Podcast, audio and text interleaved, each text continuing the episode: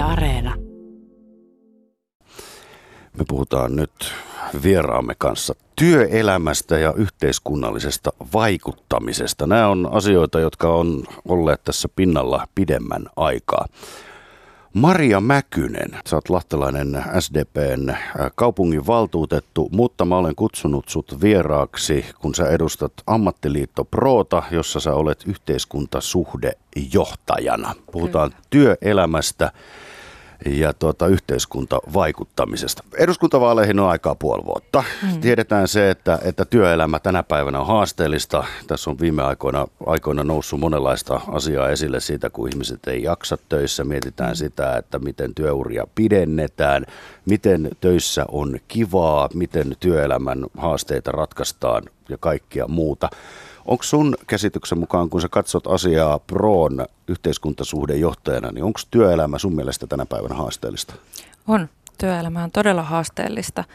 Se on muuttunut monella tavalla ja, ja ihan myös se, että työyhteisö ei enää samanlainen. Se, paitsi, että nyt on tietysti tämä monipaikkaisen työn maailma, mutta muutenkin työ on muuttunut tosi niin kuin yksilösuoritukseksi. Ei ole samalla lailla, että oltaisiin jossain laitoksissa tai isoissa toimistossa, jossa on paljon ihmisiä, vaan että tehdään asiantuntijatyötä, se on yksin puurtamista. Silloin se tuki ei ole enää samanlaista siitä yhteisöstä. Ja kyllä ne psykososiaalisen turvallisuuden kysymykset nousee. Hmm. Ja sitten se paine myös, koska kun sä oot asiantuntija, sulla ei välttämättä ole kollegaa, joka tekee just sitä samaa, kenen kanssa voit jakaa sitä. Ja ehkä meidän yhteiskunta vähän liian usein altistaa yksilön ajattelee, että no mä oon nyt vastuussa tästä työtaakasta, että tämä nyt on vaan sen takia, että mä en nyt jaksa, vaikka usein itse asiassa kysymys on siitä, että miten se työ järjestetään siellä työpaikalla. Tänä päivänä moni on työelämässä asiantuntija tai sitten moni on sosiaalisen median vaikuttaja tai yhteiskunnallinen keskustelija, hmm. yhteiskunnallinen vaikuttaja. Otetaan huomioon se, että vaalit on puolen vuoden kuluttua tulossa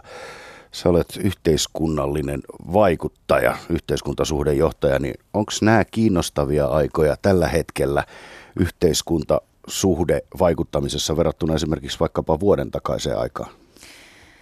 No tietysti eduskuntavaalit luo nyt ihan erilaisen tendenssin, että puolen vuoden päästä eduskuntavaalit ja, ja tulee jännittävät eduskuntavaalit, että jotain, jotain tota muutosta varmasti on tulossa, että nyt seurataan puuleja. Mutta mut muutenkin mä luulen, että et, et nyt nämä eduskuntavaalit on poikkeuksellisen paljon, käydään yhteiskunnallista keskustelua valtakunnallisella tasolla ja just sosiaalisessa mediassa, kun aikaisemmin se on ollut enemmän paikallista kansanedustajat on noussut enemmän paikallisesti, niin kyllä nyt sillä valtakunnallisella keskustelulla on merkitystä.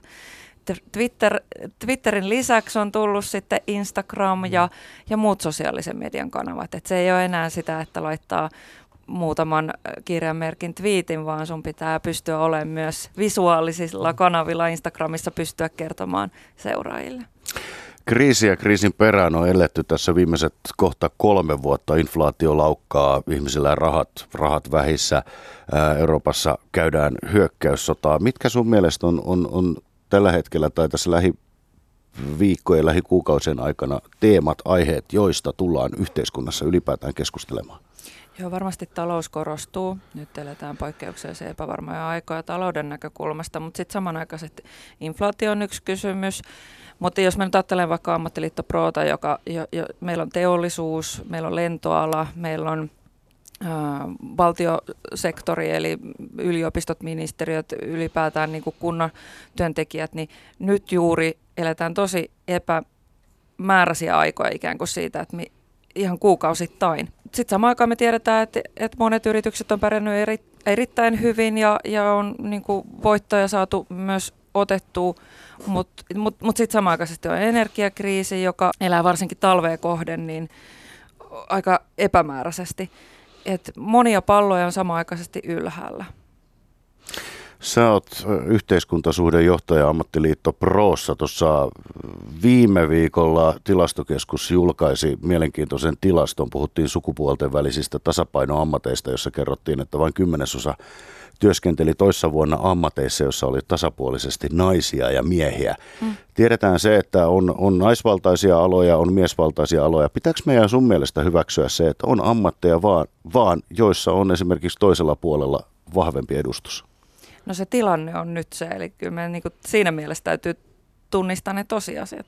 Se on sitten koulutuspoliittinen kysymys, että olisiko meillä varaa kannustaa eri sukupuolia jo sieltä niin kuin kasvatuksesta lähtien hakeutumaan eri aloille. Et meidän koulutusmarkkinat tai koulutuksen hakeutuminen on myös tosi sukupuolittunut ja sieltä se tavallaan tulee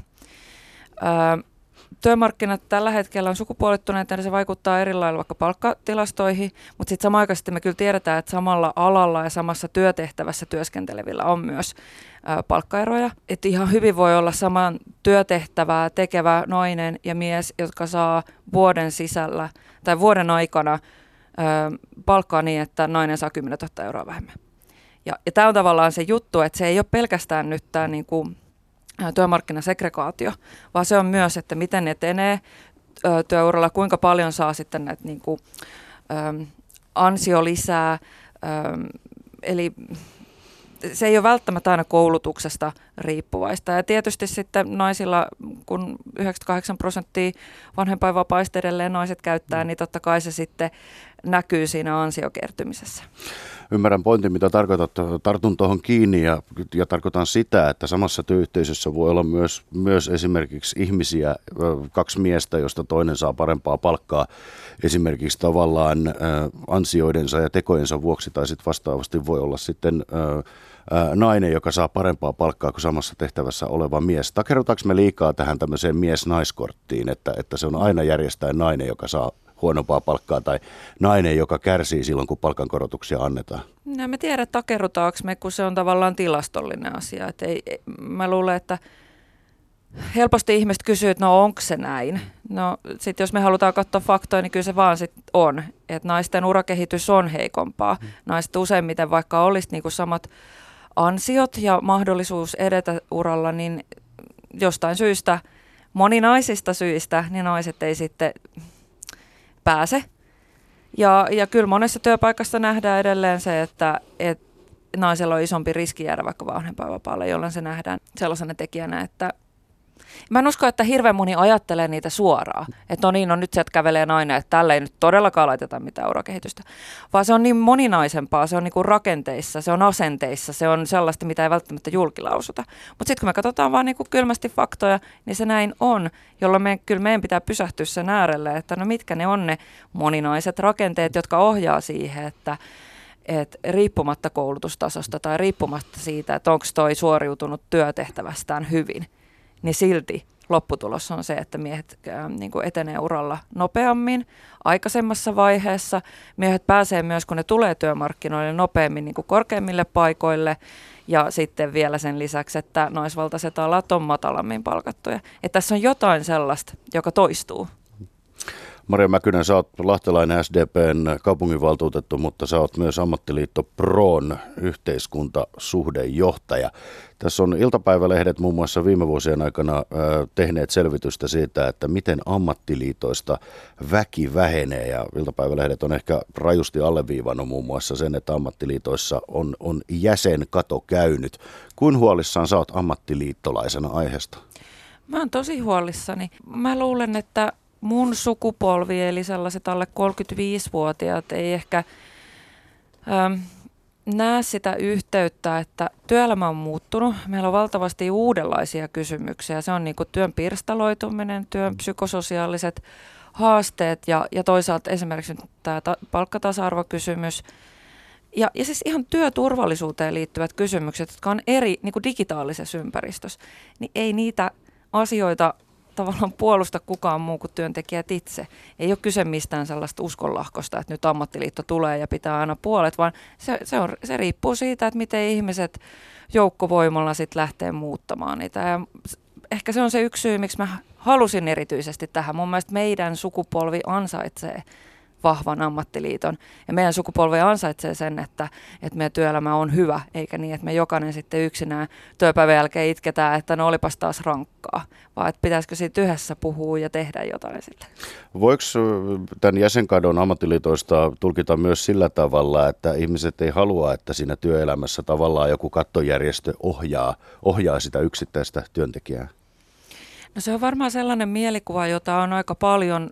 Um, ihan tietoisestikin et, et, tota, luotu, koska onhan se niin, niin kuin me ollaan globaalisti eri maissakin nähty, että meillä on esimerkiksi tällaisia keltaisia ammattiliittoja, että työnantajajärjestöt perustaa ammattiliiton, jossa sitten kuitenkaan vaikutusmahdollisuudet ei ole sellaisia. Että kyllä tässä on, se on ihan yhteiskuntatieteissä tutkimuksessa todistettu, että, että ammattiliitot on sellainen asia, jota yrityspuolelta halutaan ihan tietoisesti heikentää. Mutta mä sanon sen, että, että se mielikuva ei niinku vastaa. Että jos mä nyt ajattelen vaikka, että meillä on 120 000 jäsentä, niin se kaikista suurin äh, voima löytyy sieltä paikallistasolta, niistä omista työyhteisöistä. Sieltä se lähtee, sulla on se luottamushenkilö, ei se, että kukaan mitään ohjaa. Se tulee ihan omasta halusta toimia. Maria Mäkynen Yle Uutiset teki viikonloppuna tämmöisen ö, laajan uutisartikkelin siitä, että ketä kuuluu pääministeri Sanna Marinin lähipiiriin. Sun puolisosi Matias Mäkynen on SDPn varapuheenjohtaja.